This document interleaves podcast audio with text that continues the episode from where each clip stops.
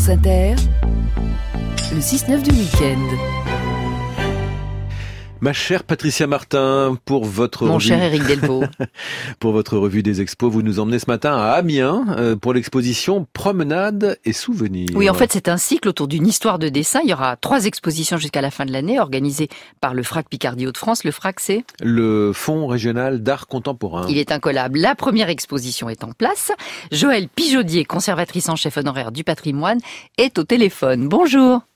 Bonjour. Cette rétrospective donc euh, des œuvres de la collection du, FRAC en matière de dessin est, est, importante. Vous avez beaucoup de dessins au FRAC?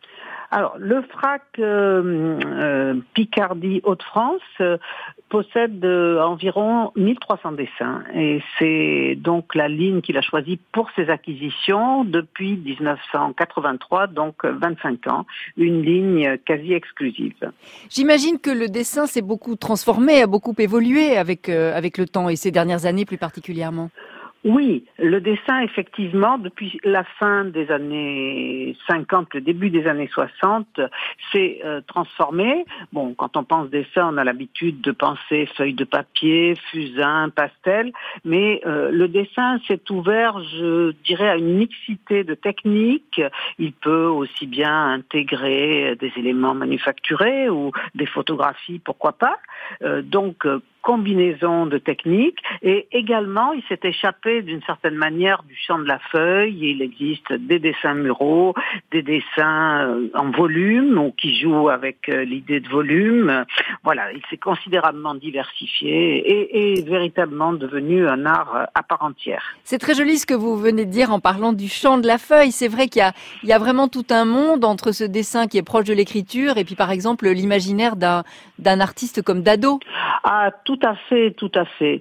Euh, effectivement, bon, si on se projette un petit peu en arrière, le dessin était l'espace d'une notation euh, rapide, d'une esquisse, ou alors euh, d'un dessin qui était un projet pour une peinture ou pour une sculpture. Mais euh, le dessin, à présent, devient tout à fait autre chose et du coup recouvre un ensemble de mouvements artistiques et portés par des personnalités artistiques tout à fait diverses. C'est en train de devenir, ou c'est déjà devenu en fait un art majeur, un art à part entière Oui, je, je pense qu'on peut le dire comme ça. Et preuve en est la multiplication des manifestations, des salons, des foires euh, réservés au dessin.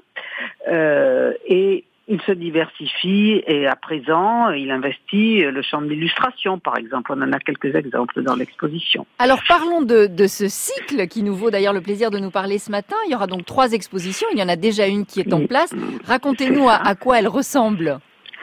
Alors, cette exposition euh, se tourne, enfin un petit retour en arrière sur la partie historique de la collection, c'est-à-dire bon, ce qu'il a fondé en quelque sorte à partir des années 50. Et pour ce faire, j'ai emprunté son titre Promenade des souvenirs à Gérard de Nerval, qui a passé sa jeunesse dans, en Picardie, une grande partie de sa jeunesse, et qui à la fin de sa vie revient en Picardie. Et c'est un très beau récit. J'ai construit l'exposition en écho à ce récit qui entrelace, si l'on peut dire, des moments historiques qui ont marqué la terre picarde, mais aussi des, des, lieux très précis sur le plan géographique et des trajectoires d'artistes. Donc, euh, mouvements artistiques, figures d'artistes et retour sur l'histoire de l'art se combinent dans cette exposition pour proposer un parcours en, en plusieurs stations ou chapitres. Et il y a beaucoup divers. Et il y a beaucoup question des relations entre l'homme et la nature? Alors, il est question effectivement des relations entre l'homme et la nature. On le voit par exemple chez ces artistes qui, comme Denis Oppenheim, sont sortis de l'atelier pour travailler dans la nature elle-même, euh, dans les années 60, qu'on a appelé le land art. Mais on le voit aussi euh, dans des dessins en grisaille, par exemple euh, de Henri Cueco ou de Giuseppe Pennone. Merci beaucoup Joël Pijaudier, Histoire de dessin, donc première exposition d'un cycle qui en comptera trois, organisé par le FRAC Picardie Hauts-de-France. Merci à vous. Merci à vous. Bonne journée.